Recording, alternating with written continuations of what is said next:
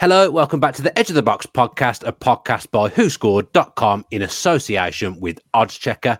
I'm your host, Dan Bardell, joined by George Elek and Sam Tighe to go through this week's Premier League fixtures. The two main games that we're going to focus on this week are Spurs against Chelsea and Newcastle against Arsenal. We're going to rattle through our predictions as well pick a little bet by Oddschecker to try and win you some money this weekend. And then we'll finish with our team in focus section, which handily for Sam and myself this week is Aston Villa. George, how are you? Not been on for a, for a few weeks, not been very well. Yeah, I'm getting there now. Um, I was not well for about two weeks. Um, had ulcers on my throat, which is a really nice illness for a professional yeah, podcaster. Right. Um, so that wasn't great. Um, but I'm yeah, I'm fighting fit now, but quite excited that I can just basically leave the call when you guys talk about Villa towards the end of the. Uh, yeah, it'd be great for you. yeah. it's great for us to have a professional podcaster on. I, I, I, didn't know we had any of those on this show. So that's, that's excellent, think, George. Yeah, well, I think we all are. Sadly, I mean, we, we are getting paid to do this, so that's it. Us We're not amateurs. Sporter people might be surprised to, to, to learn that, that I'm getting paid. In, in fairness, Sam, how are you? Yeah, just uh, talking about professional podcasters yeah, there as I take a sip from my SpongeBob named mug.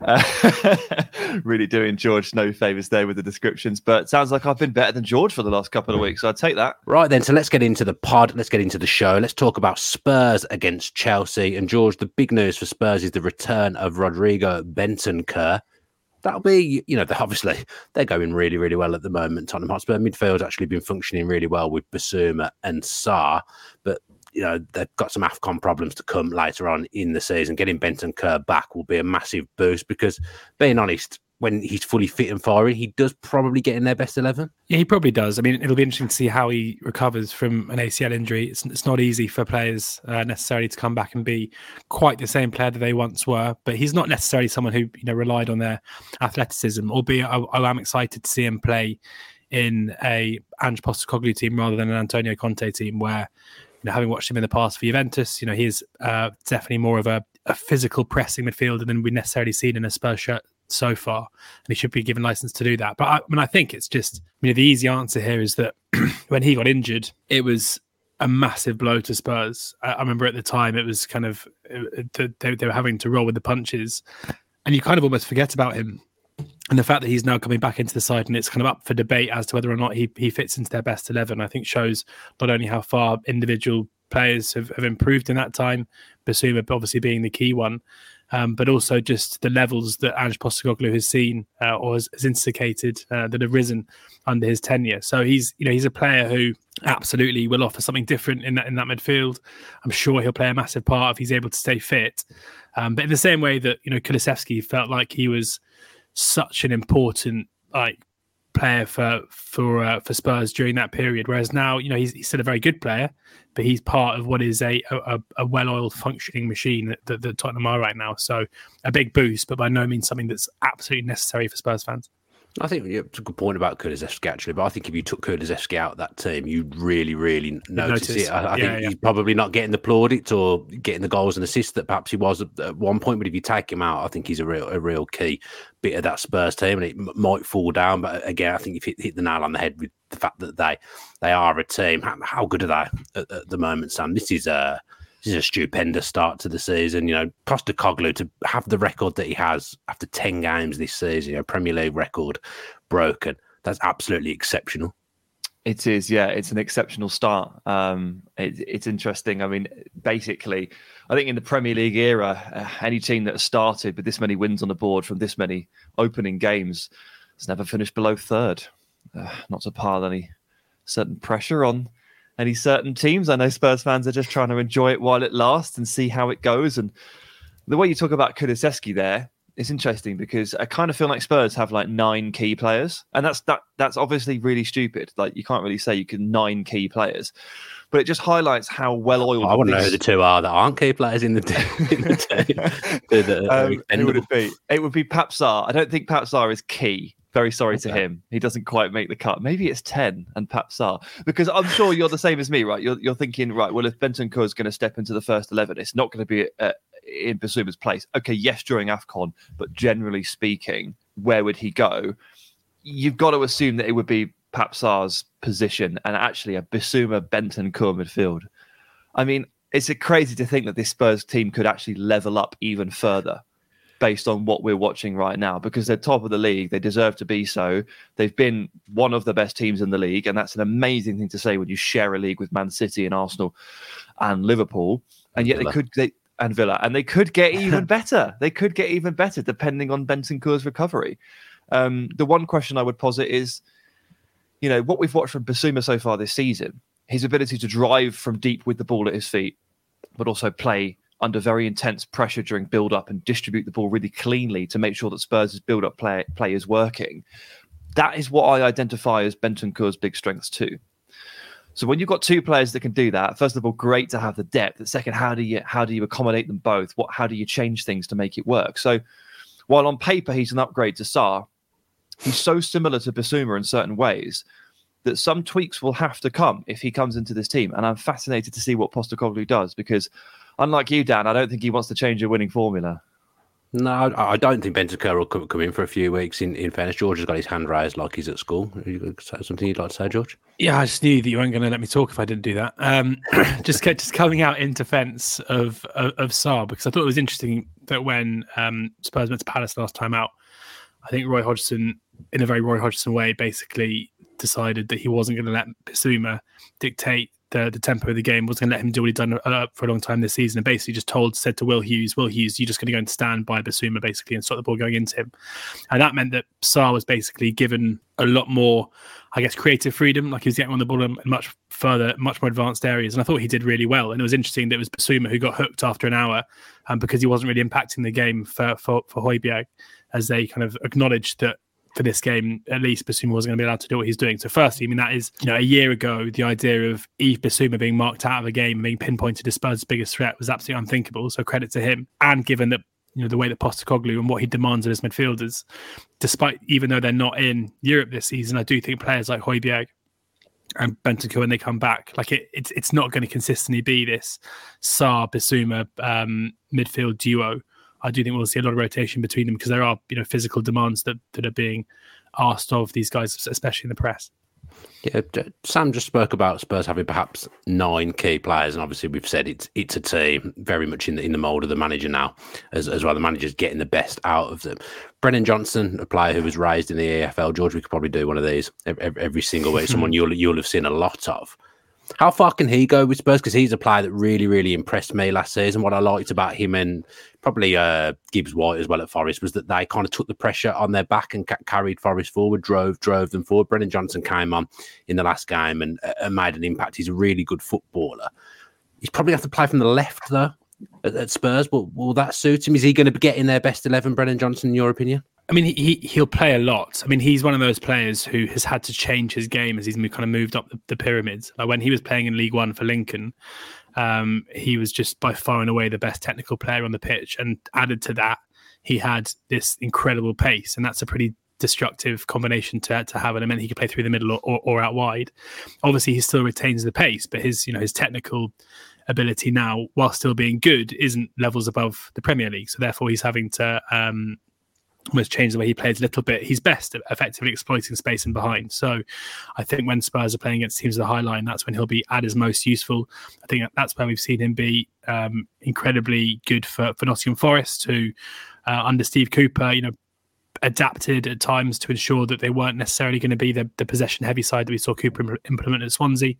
Uh, a nice story about Brennan Johnson is that he was um, he kind of owes his career to a mate of his dad's, where David Johnson, his dad, former footballer, um, was very good friends growing up with Michael Appleton. Uh, and Appleton was, was, manager of Lincoln. Brennan Johnson wasn't really getting much of a look in at, at Nottingham Forest, wasn't seemingly particularly rated by by the, the Forest hierarchy at that time. And so Appleton did his mate a favour and, and, took him out on loan, and he was the best player in the league by miles. So it was that that friendship that's, that's led to, uh, to, to what we've seen from Johnson from now on. And I'm excited to see. You know, he's working for a manager now who um, clearly will give him a lot of time um, and not expect too much too early. Whether or not he's suited to playing off the left, I wouldn't say it's his ideal position, but one of his biggest strengths is versatility, where I think you could play him through the middle in a two and you could play him out wide in a three as well. So um, yeah, he's he's a very good player and someone who, uh, even if you know he may not be as sparkling a talent on the ball as he once was. Uh, his willing his willingness to run and his and his physicality and his pace is is definitely something that'll be very handy for them. Yeah, it really help Spurs in transition in, in certain games, I, I would imagine. Let's talk a little bit about Chelsea then, Sam. Conor Gallagher, captain at the moment in, in Reece James's absence. He's actually Chelsea's best rated player, according to WhoScored. I will say I've, I've been impressed with him actually in his tactical flexibility when I've watched Chelsea, the way he's drifted out to the right and covered off more attacking players at, at times. Many felt that he wouldn't be a part of, of, this Chelsea team. Obviously, in the summer transfer window, he was linked with a with a move away pr- pretty heavily done quite well. Has he, has he almost become their their Mason Mount? Hmm. Um, interesting. I mean, I've been impressed with him too, um, and I'm impressed with his character as well. Like, obviously, about h- half of me thought he was going to leave over the summer. You know, there were there were bids from West Ham, there was talk, but he's a very resilient character, Conor Gallagher. And one thing's very clear: he wants to play for Chelsea and he is making that happen. Well, whichever way you want to dice it up, whichever position he ends up in, whichever role he plays, on the pitch, off the pitch, whatever, he ends up doing what he wants to do. He's just got this kind of resilient nature to him. And he's a bit of a force of nature character, I think. And and and Conor Gallagher wants to play for Chelsea, and he'll find a way. And that's what I'm really impressed with. Like how many times has he been dropped or moved position or nearly sold or whatever or, or downgraded in terms of importance? And he just keeps firing back. Uh, and yes, obviously, some of this is to do with the fact that they have injuries.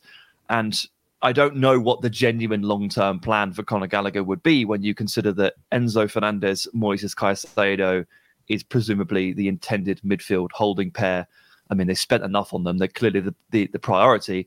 And then you've got this advanced attacking band of, you know, Cole Palmer and Raheem Sterling and Mykhailo Mudryk and then you have a striker on top. And yeah, where does that leave Gallagher? I, don't know, but he keeps finding a way to get into the team, doesn't he? And it's very, mm. very impressive. We've got Lavia as well. And Lavia, yeah. for, for, pretty big money who hasn't played yet. Very kind of you saying they've got a striker uh, as well, Sam. I'm sure Technically got two. Agree with you. He's, he's about to come back from injury, isn't he? it's not good. It's not good, George, is it? Chelsea a couple of steps forward in, in, in recent weeks. Some of us predicted actually that they'd lose to Brentford at home at the weekend. They're struggling with playing at, at Stamford Bridge, and this will be a tough test for them away at Spurs. But it's just they're crap, aren't they? Let's, just say They, they, they are crap. No, uh, I, I just don't know if they are. I just there's something you know when you when you watch them, I think in spells you can see the team that they could be. And I know that's not enough, but like in the it's easy to forget that in that first half against against Brentford, it was just again, as we've seen so many times, just really poor finishing. That meant that they didn't go in at half time at least one or two up um, in, in, in, in there. And then the heads drop. Obviously, Nicolas Jackson is woefully short confidence, again, missing chances uh, on Wednesday night in the Carabao Cup when he was given a home game against Blackburn to try and finally kind of build up some confidence, and it kind of went the other way. You know when you look at it's, it's interesting and, and obviously there's way more to um to it than just numbers. But when you look at the like the xg data for these two sides playing they're like eerily similar but Chelsea are just massively underperforming their XG. Spurs are overperforming their XG, and they are poles apart in terms of performance level and and where they are in, in the league table. Like I, I, don't think you know if, if you compare the two clubs that are being perceived from you know the, the elite or the, the former elite or those that consider themselves elite in the Premier League. It's, it's Manchester United and Chelsea are both being kind of perceived as being laughing stocks. I think Chelsea are way clear of Manchester United in terms of the actual performance level they're putting in, even if the results are much better. They're way closer to being okay in my mind. And this game, I kind of, you know, looking at the odds now on Oddschecker, like Tottenham are best price 23 to 20 to win the game. Chelsea um, are yeah nine to four.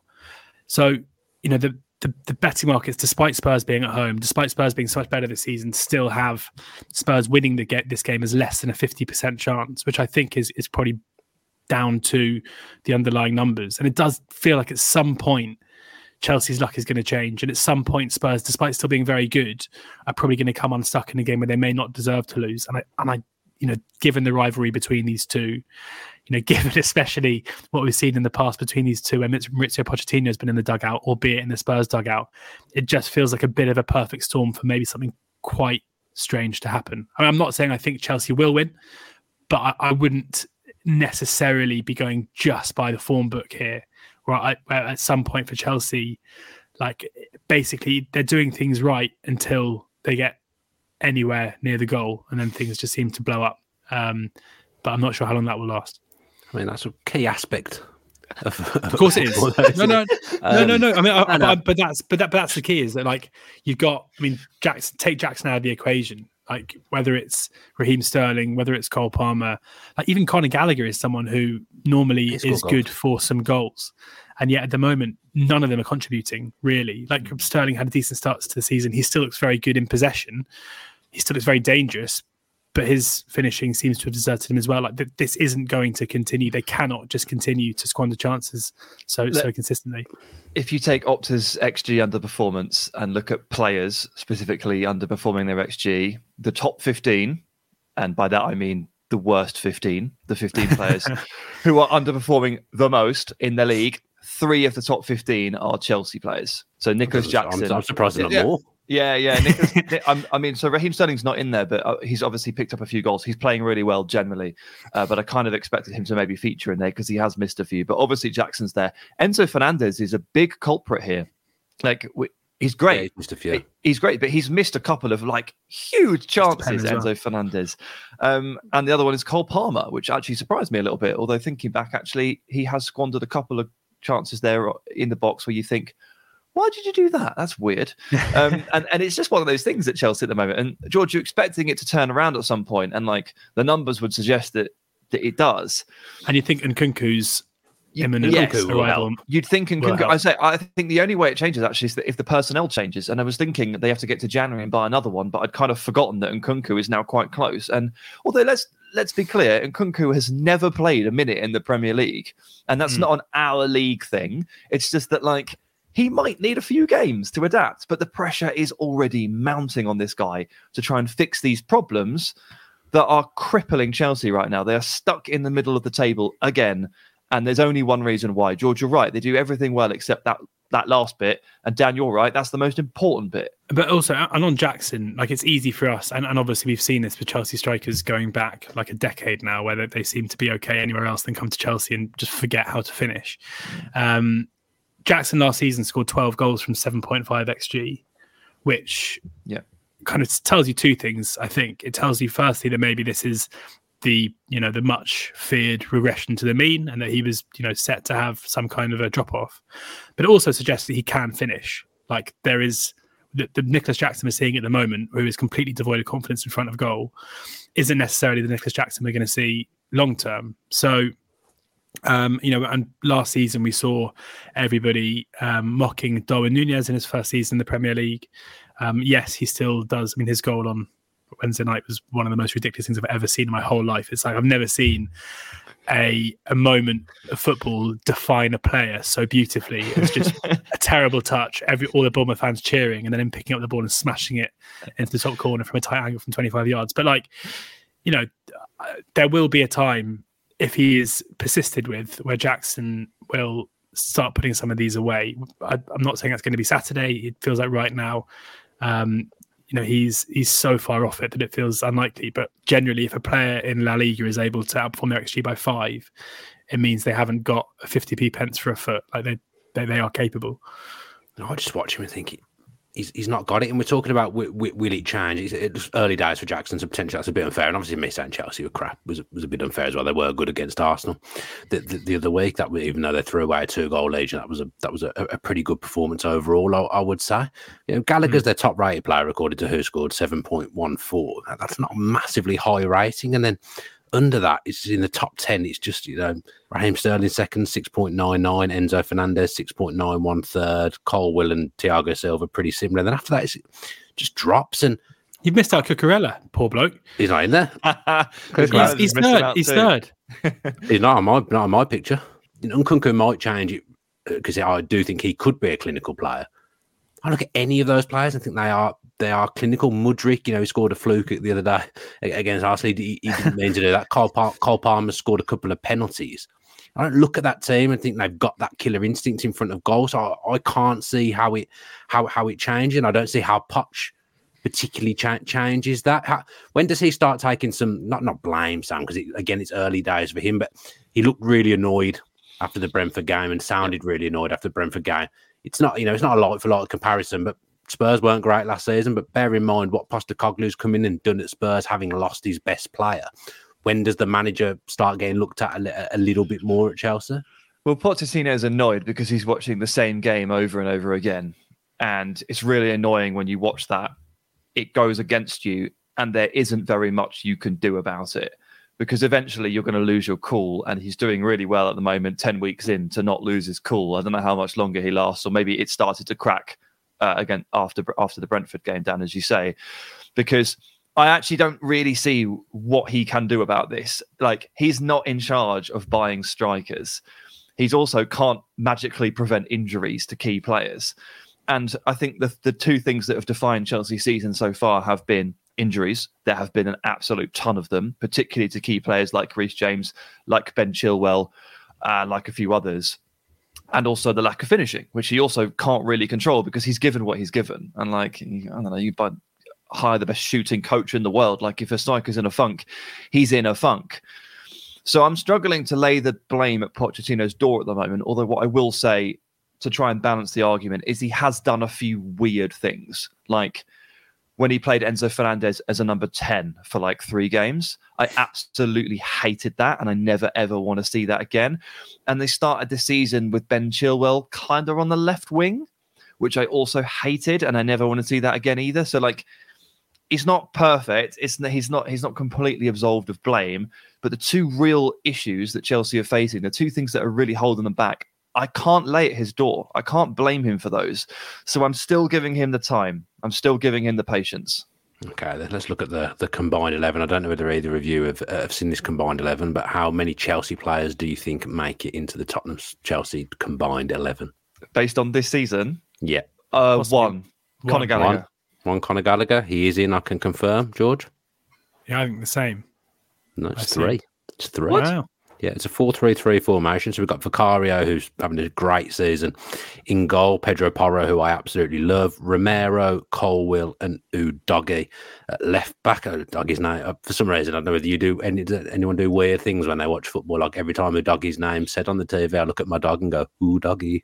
I, do, I, do, I, do, it every time. If ever anyone's watching football with me, it must be very annoying.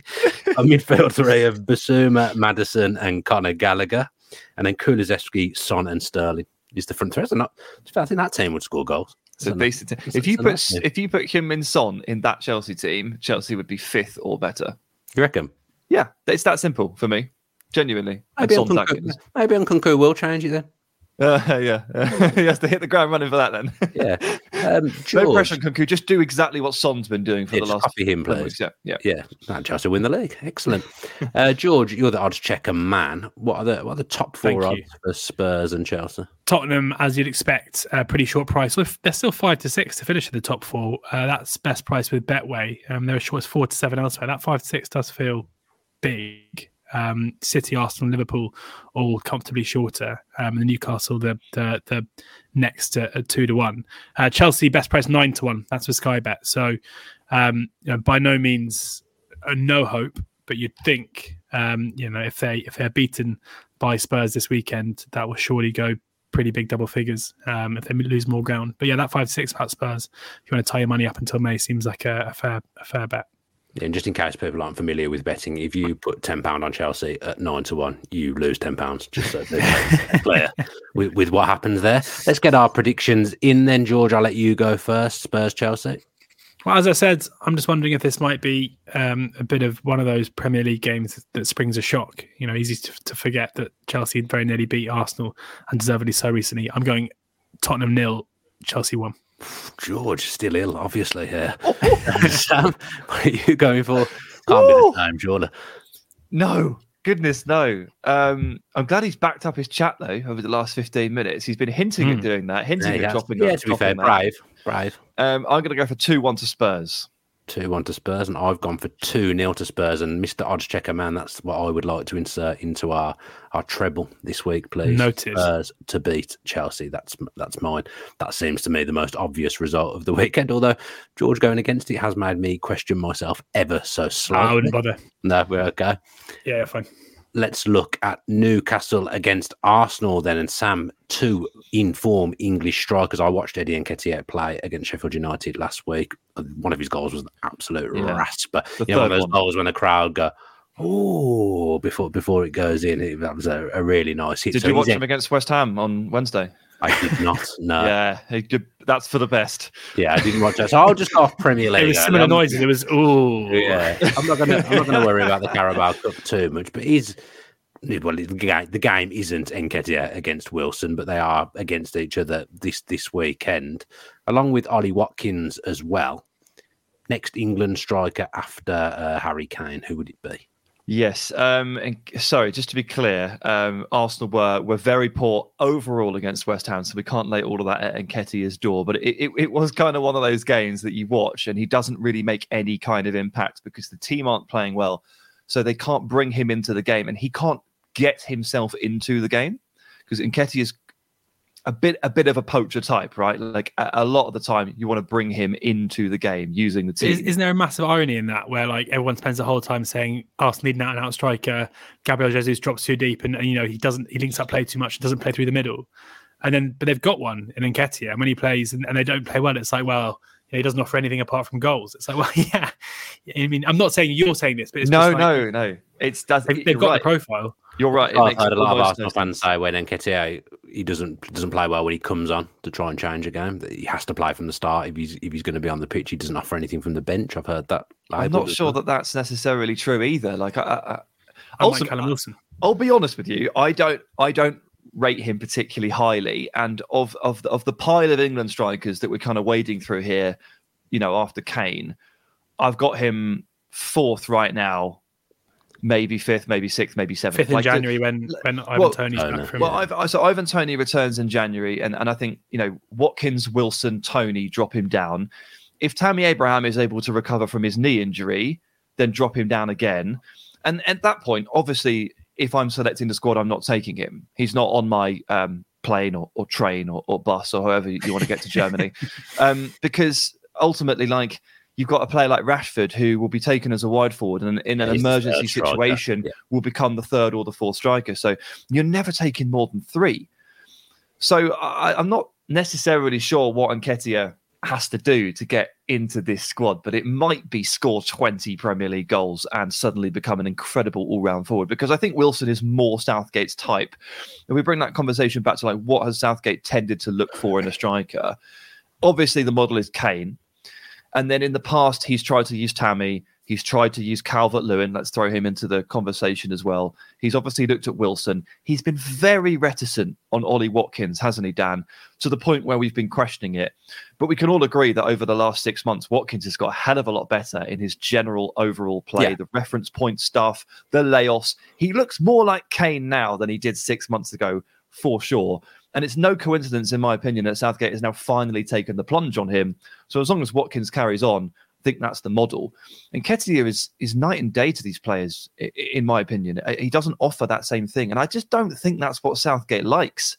I think he looks for a certain type of thing in a striker. And yes, you always want different profiles up front, but Rashford brings you that. And he, yeah. he and he doesn't take up a squad spot because he's already a wide forward. Yeah, he's, he's also choice. terrible up front, though, isn't he?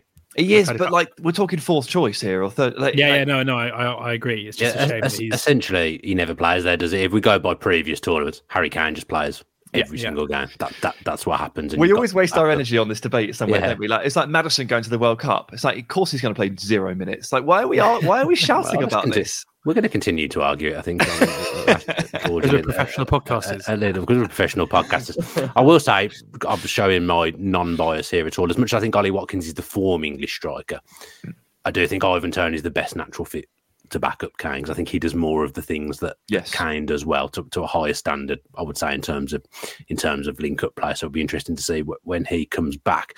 Who do Oddschecker make as the as the as the next in line to kind of get get in the squad into you Sam just railed off his list and I think Nketiah was 127th. What's the list for get, getting in the squad for strikers, George? Yeah, I mean Kane is one to ten um, to be in the squad. Um, better than most better than most ices. Um, but, but obviously, you're, you're, you're betting against um, an injury, uh, and, and, that's effectively it.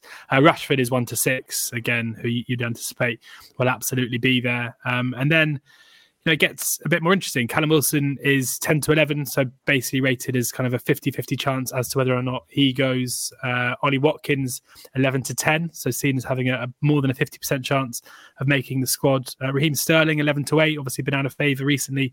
Uh, well, his um, revived form, uh, get him in. Jarrod Bowen, who we haven't mentioned, who I guess is another one a bit similar to Rashford, who can he play. was really, but he was really good up front on Wednesday. Yeah, he actually yeah. can do it. But the issue with him with with Bowen is that he is so effective against teams that play a high line, and it just yeah. feels like England are just not going to play against teams of the high line unless maybe it'd be quite fun just to just to have him in in case we get into the final and play uh, someone who who you know who plays high and then yeah exactly, uh, and then um, we have got Eddie and Nketiah is nine to two, which given that he's been in the last two squads might be quite interesting. Uh, Tammy Abraham uh, five to one. Um, so it's kind of take your pick, I guess. Like once you get beneath Kane and Rashford, you're basically looking at a at a fifty percent chance or bigger for the rest of them. So um, yeah, the the the prices don't have much of an idea. And and if you you know anyone listening or, or, or watching thinks that the likes of you know Wilson, Watkins, um, Raheem will absolutely be in the squad, then there might be some value there. I mean, looking at the the WhoScored head to head, it's not much between Nketiah and and Wilson. Nketiah's got the superior average rating, but I imagine that was boosted heavily by scoring a hat trick at the weekend. Wilson's got seven goals in nine appearances, and then Nketiah has five in ten. One of the big battles of the weekend, George, is Bukayo Saka against Dan Burn. Only Sheffield United average more of their attacking touches down the right hand side than Arsenal. As much as they're a great team, Arsenal, they are pretty reliant on Saka. He is their key player. I think both teams are so reliant on on the, their right hand sides in this one, which is interesting because as we've said before in this show, like Kieran Trippier's role at Newcastle is very much the kind of the, the wide playmaker um, off that right hand side. So it'll be, it'll be a case basically of both teams trying to shift the ball out to the right hand side as much as possible. Um, you know, Saka has had he had a very good start to the season. Obviously, he's had his injury issues. I was really surprised to see Mikel Arteta bring him on last night with 25 minutes to go when they were already basically 3 0 down and looking like they were going out of the cup. It felt like an unnecessary yeah. risk to take. You know, but he's a, he's a magnificent player and it feels like this is the kind of game that, that may well suit him. I'm, I'm interested to know, watching that Newcastle Dortmund game um, uh, 10 days or so ago, where Dortmund went, went ahead in the first half and then just totally sat off Newcastle in a way that we haven't really seen anyone do before. And it was almost as if they were going to say, like, you are very good in transition we're just going to let you have the ball now and we're going to sit in a low block and we're going to see what you can do. And they couldn't really do anything. Like there was it was it was the most stunted attacking wise we've seen them this season. And we've also seen arsenal at times despite them being generally a very high pressing side in bigger games as we've already mentioned happy to, to, to cede possession. I think at some point it may not be this weekend but at some point i think a premier league team is going to look at that blueprint that, that dortmund set out and say well we're going to do the same here. We're just going to sit off and let and let um, these players have it and try and nullify their threat that way. And if they were to do that, then I think that actually suits Saka very well, where he's a player who we know, even though he doesn't get to do it that often, is, is very, very good at exploiting space and behind, despite him also being very technically gifted and being able to, to get out tight space as well. So it'll be an interesting matchup. You know, there's no denying, despite Dan Burn being an inspired signing and someone who does um, does himself proud for his beloved Newcastle. You know, there, there, there are levels between these two. That there is a, a, a, gap, and he'll he'll have his work cut out in order to to try and stop Saka on the day. Don't we say um, this a um, lot? We always look at like the matchups for a Newcastle game, and you immediately, rightly or wrongly, you go, it's Dan Burn. Dan Burn against the because the quality of the right winger is so strong in the Premier League that you always look at you always on paper you're like Dan Burn's the weakness. And do you know what? I really feel he like never I, is. I do no, this never gets done. And and it's like he's very rarely the problem that we all sort of anticipate or suggest. Although saying that at the weekend, Hwang Hee-chan sent him for a hot dog. So if if Hwang Hee-chan can do that, then obviously Saka can as well. But just to, just to just to say that about Dan Burn is I think I I think I always nominate him as like the weak link, and it's like so rarely actually the case. I I feel like I need to just just give him a little bit more respect sometimes. Yeah, I, I, I, agree. He's deceptively quick, actually, because you think you look at him and you think he's six foot six, six foot six foot seven. Oh, he'll get done down the wing by a pacey winger that doesn't really happen. He's actually pretty quick. Yeah. Dan Burn, maybe not quick, but he covers the ground fast. I mean, that's the same thing as being quick, really. he, he, he, covers, he covers the ground quickly, doesn't he, Dan Burn? And you've just said about there being like a, a level of difference between Arsenal and Newcastle, George, and I, would probably agree with, with, what you say. But well, no, no, it, it, was it, it was Saka and it was Saka. Oh, sorry, and, I thought you were saying um, about Burn. I mean, I, I was actually going to say, like, looking at the prices for this game, Arsenal are favourites. Just they're eight to five. Um, that's with, with Bet three six five. Newcastle fifteen to eight. Uh, and the draw five to two. And this is no disrespect to Arsenal at all, who are you know are obviously a brilliant side. It's also not um, knee jerk from last night, which I, which I don't think really matters. I don't think Arsenal should be favourites for this game. Like I don't think Arsenal are the, are the likely winners at St James's Park. Um, in a Premier League game between these two. Like it's interesting to note that Newcastle have the best XG ratio in the whole Premier League this season, and they had the third best last season over the whole campaign. Like their their good form and their qu- level of quality is not a flash in the pan. It's not running hot. It's not unsustainable. Like they are genu- genuinely one of the best sides in the, in the division, and their home form is incredibly good. I, I yeah, I, I, I don't. And, and as I think I think they're going to win, but I, I don't think I agree that Arsenal are, are the likelihood of the two to win this game.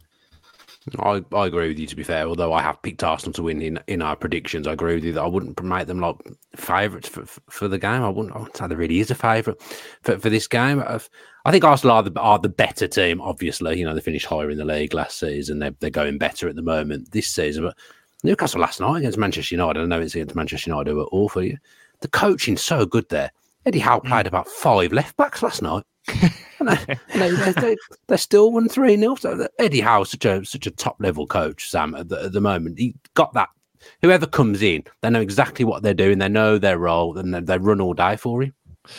They do, yeah. I feel like I say this a lot, but they keep showing it. It's the, the energy and the attitude uh, on show and the determination on show from all of Newcastle's players, whoever comes into the 11, whether it's like the established genuine stars like Isak and Guimaraes, or whether it's like Matt Targett, you know, getting his shot, or Lewis Hall getting his shot. It's just like it, there's something in the water there that Eddie Howe has put in, and they all play the same tune, don't they? It's it's remarkable, genuinely remarkable. Um, Paul Dummett played last night.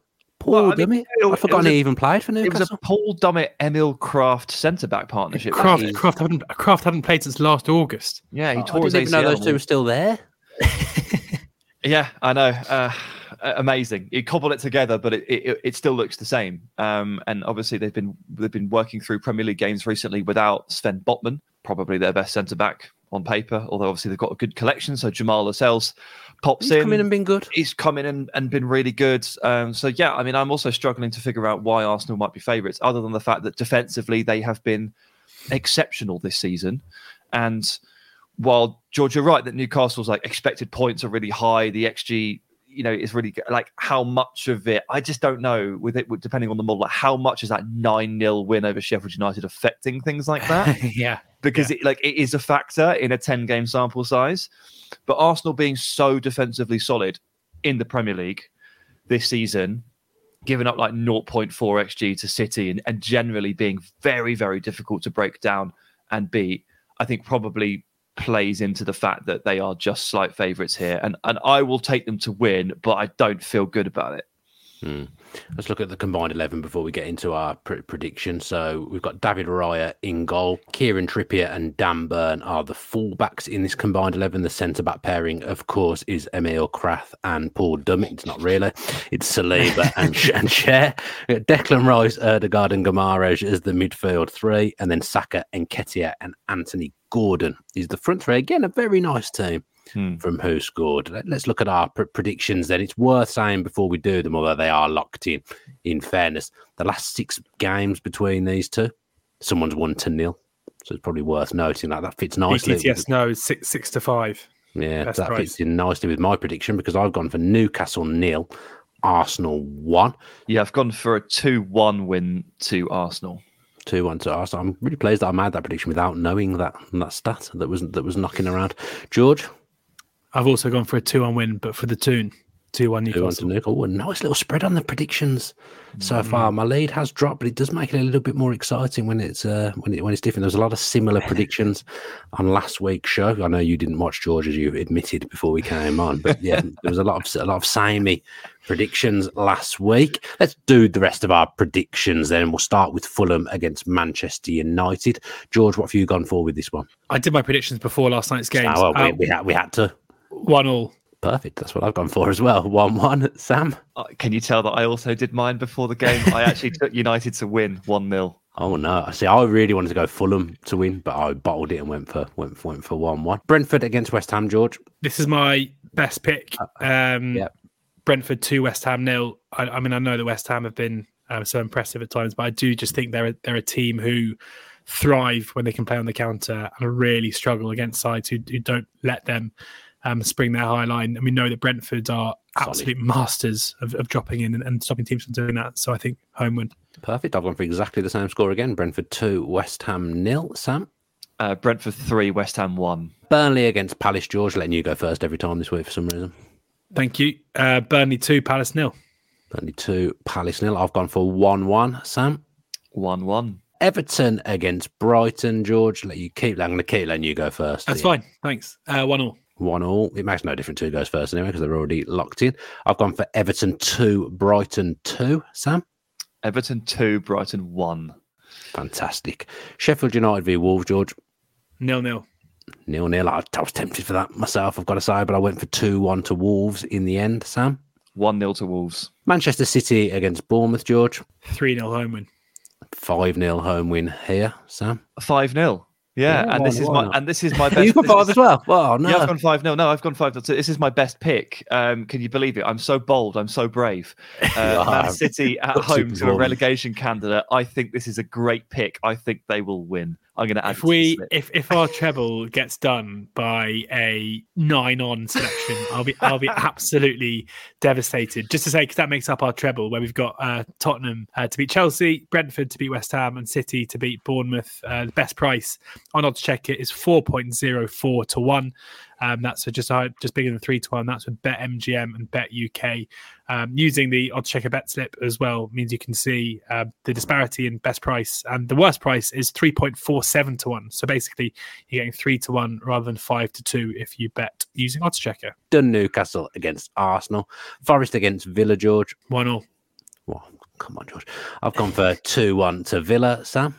one all. Sorry, mate. 1 all as well. Okay. Forest at home. No slouch. Yeah, true, true. I've not, I've not been impressed. I was impressed with Forest at the start of the season, but not been impressed with them in, in recent weeks when I've when I've seen them. Uh, Luton against Liverpool, George. This is an interesting one because even though the obvious thing is that Liverpool battered them, if you look at the underlying numbers, Luton's xG ratio at home is is is, is good, and Liverpool's xG ratio away from home is bad. So I'm going to say slightly tighter than you'd expect. Luton one, Liverpool two. Okay, I've gone for 3 0 to Liverpool, Sam. Uh, two 0 to Liverpool. 2 0 to Liverpool. And of course, we've already done our Spurs against Chelsea predictions. That finishes off our roundup of this week's Premier League fixtures. The team we're going to focus on this week is Aston Villa Football Club. We'll start with the neutral. That's you, George. 12 wins in a row at home, the best home start to a season. There's too many words in this script. Start to a season at home across Europe's top five leagues. Talk from the heart, mate. Yeah, basically Villa are very good at, at, at home, George. Brilliant start to the season. Obviously, Villa have been taken apart by Newcastle and Liverpool earlier on in the season. Maybe that gave a false sense of where Villa were. But other than those games, they've been absolutely brilliant and just seem to be dispatching teams at home with ease. Obviously, they're away this week, but right up there. And really, I you know I think Villa have got a very good chance of finishing in the top five and, and getting Champions League football potentially. Yeah, so do I. Yeah, I mean the the, the, goals that you score, and I'm going to say you because I'm talking to two Villa fans, um, consistently. Like the level of finishing is is unbelievable. Like we we have spent a long time on this show talking about Chelsea and their their issues in front of goal. With Aston Villa, it's the absolute reverse, and it was for the most part last season as well under Unai Emery. Um, like the red Yeah. flag, and you know I, I normally um, try not to mention XG more than three times in a show, but I'm going to break that today. Like the red flag is that you are overperforming your XG by a ridiculous amount, um, which probably doesn't matter because when you look at actually the the deficit or the the amount that you're winning um, games by, you're generally beating teams by two or three. So realistically, maybe if you were to revert back to the mean, you wouldn't have a massive issue on your points tally. But I think the job that Emery has done is is so impressive, and I think he is the general narrative around managers is always so binary. It's always manager good or manager bad, and it never really takes in any any nuance or context. And I think in Unai Emery, you're seeing an example of a manager who is a perfect fit for a club like Aston Villa. Like he went to Arsenal, where expectations were, were probably higher than than the actual squad quality, uh, and, and, he struggled to to work with a group of players who were maybe of a different profile to what he was used to in previous jobs in Spain. At Villa, it, it's way more aligned with what he's normally done by getting teams taking teams who've maybe been mid-table previously and getting them to overperform both domestically and in Europe, and, and it's really great to see. I think is the um, goal, goal scoring exploit something I didn't necessarily expect. But as you mentioned earlier, the you know the, the form of Ollie Watkins in particular, not just in front of goal, but his general his general play, the improvement of Douglas Luiz, the addition of of, of Diaby, like even Leon Bailey, who is a player that I guess we probably all he's been brilliant. You know, and that you know, in the same way that we talk about Eddie Howe improving certain players, I I genuinely think that when you're judging a manager's achievements almost beyond just pure results looking at how individual players and their career trends and their career trajectories go under a manager is probably the best way to actually equate what a manager is doing or what a head coach yeah. is doing. Mm. Like we focus on Saturday and Sunday games or Tuesday night games or whatever. The majority of a head coach's work is on the training pitch is on the training pitch with players and it's player development, and that often gets overlooked. Um, and Emery is is doing both. He's getting the results. He's getting players to, to their levels to elevate. He's integrating new players with ease. And, you know, so even though there are red flags in the data, I'm not necessarily sure it's that pertinent in this conversation about Aston Villa. Yeah, I think that, you know, the XG thing is, is interesting, but it's been like this for 12 months. So it's, it's just a, this is just yeah. a continuation on what happened last season. Villa had no right to qualify for Europe, yet somehow he managed to get, you know, Brighton were raved about all season. Emery took over Villa, I think, in, in 17th in the league. Villa finished yeah. a point off Brighton. So Villa's form over the last 12 months has been Champions League form. So there's no reason why why it can't continue, Sam. And George is right. The improvement on players that were already there. You know, the list is endless. Konsa was struggling before he came in. Tyrone Mings before he got injured was absolutely brilliant. Douglas Luiz, who we're going to talk about in a second. John McGinn was was on the floor confidence wise. Watkins yeah. was wasn't scoring. You know, the, the list endless. There's, there's, way more players than that as well, and that is the sign of a, of a great manager. But he's the rise of of Douglas Luiz, who Villa. Uh, Uh, you know, we were saying earlier about teams being a team and not having a star man. I think that is Villa. I think Villa's star man is the manager. But their best player probably is Douglas Luiz, and when he's not there, they're, they're not quite the same. There's been a few cup games he hasn't played, and Villa haven't looked as as good. He's the second highest rated central midfielder in the league behind Rodri, which I'm really pleased because I watch him and think he's absolutely brilliant. And I haven't always thought he was brilliant in his Villa career. To be second to Rodri that just says how good he is. The the stats back up the eye test for me. Yeah, for sure. Um, I mean, I wrote a piece about Douglas Luiz a couple of weeks ago for the WhoScored website. So either I've, you know, truly got my finger on the pulse of football's most preeminent topics, or the guy that writes this script also edits my articles. It could be either one. You know, who knows what the real truth is there? Uh, I can't decide. But uh, yeah, uh, I will rave all day about Douglas Luiz and his. Yeah, the rating. The rating caught my eye because it sort of got me wondering, like, okay, well, is he actually? Is he actually one of the best 10 midfielders, deep midfielders, number sixes in the Premier League? The WhoScored rating has him second. He's obviously had a great start to the season, but like, actually, let's stack them up and let's figure it out. So I did a little exercise where I tried to try to create a list of players that I think are definitely, definitely better than Douglas Luiz as deep holding midfielders in the Premier League. And the list is Rodri, John Stones, if you want to categorize him there, which he increasingly is, Casemiro, Bruno Guimaraes, Declan Rice, and Enzo Fernandez. And then I have a separate bucket of players that I'd be willing to have an argument slash debate about on Palhinha, Cheick Doucouré, like Moises, Moises Caicedo, Yves Bissouma, and Sofyan Amrabat, who were all very good and probably around and about Douglas Luiz's level. So in the list that I've got that's definitely better, there are six players. And then the list I'd argue a few of those to be honest as well. Oh, there you go then. And then yeah, I've got five who I think are in the similar bucket. So there's eleven and make it um and make it Luiz as twelve. There is a clear case for him to be considered genuinely one of the best in his field in the Premier League, which is the strongest league. I mean, what an incredible place to be and, and what a rise for Luiz, who you know, four years ago, Dan couldn't he couldn't figure out if he was a box to box player or, or what. He, he, didn't know what his best position was. He didn't have much positional discipline.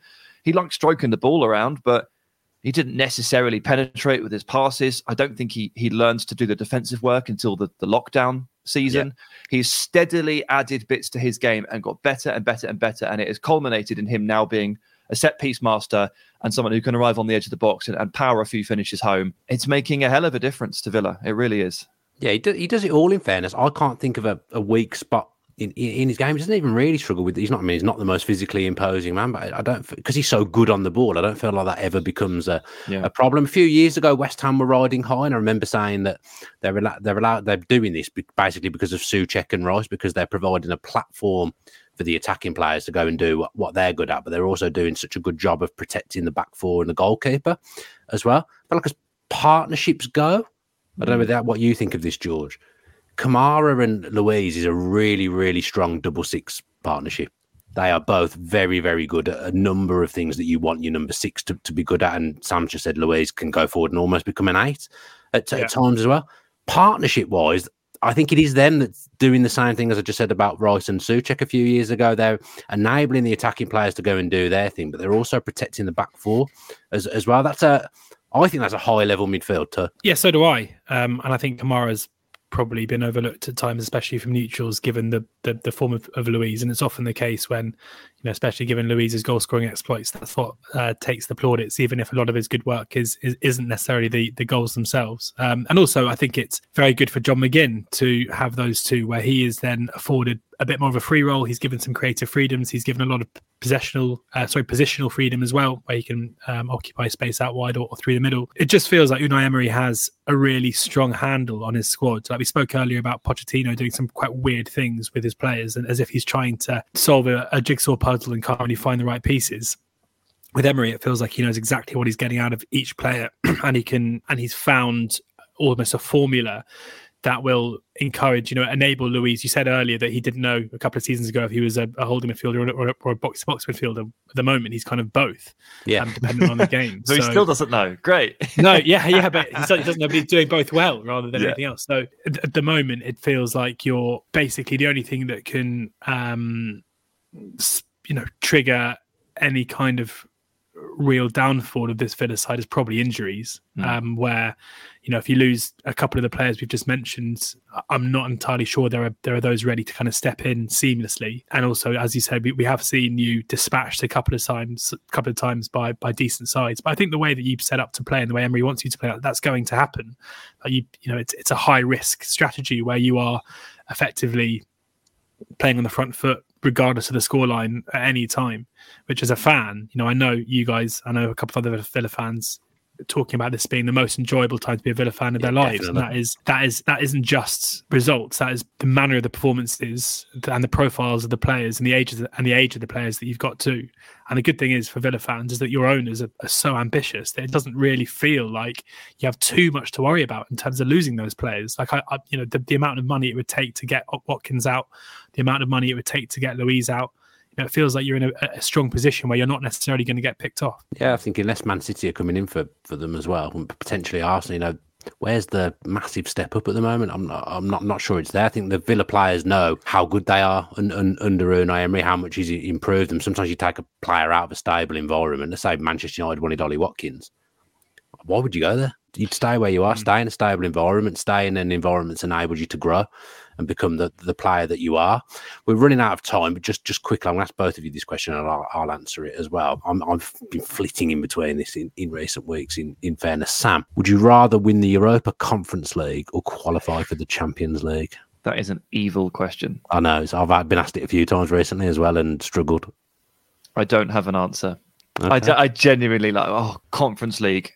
Conference League. F- football is about winning trophies agreed, and I've always agreed with it, but I found myself changing in recent weeks just because I think if you qualify for the because I've watched Newcastle, every Newcastle game in the Champions League and seen what it means to them and seen what it's like to be part of it.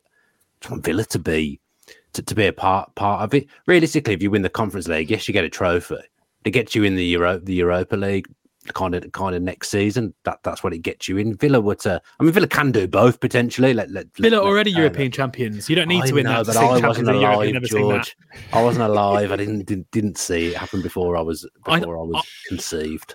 I think, and and you know, Sam, you're right. Like winning trophies is is the aim. Firstly, there's no real prestige to that. I mean, I'm, and I'm not taking anything away from from West Ham fans who had an incredible, you know, I'm sure they wouldn't swap it for anything. But like, of all the trophies you're going to win, one that was kind of created two years ago doesn't really feel like one to to, to kind of really mm. bust a gut for. I think it would more be the experience of probably watching your team in the European Cup final and, and winning uh, and having that euphoria isn't necessarily something that you know when you support a, a, team who spent the majority of your lifetime in, in mid-table is something you, you expect to happen. The thing is, if you qualify for the Champions League, especially given that you know you're not short of a few quid, what that enables you to do in yeah. terms of actually bridging the gap to those above you in terms of recruitment um, is massive. And maybe um, you know if you were to qualify for the Champions League this season, I don't think you'd be challenging for the Champions League trophy next season, but it might enable you to challenge for the Premier League trophy, Champions League trophy in the future. So I would long term. I mean, if I was if, if I was 80 years old, I'd maybe say the the uh,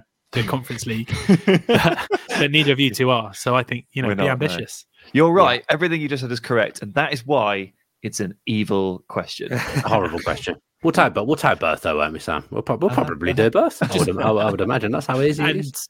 Top odds five? wise, odds wise, six to one uh, for a top four finish. Um, really? Yeah, at the moment, best price. That's with Betway. Five to four for a top six finish.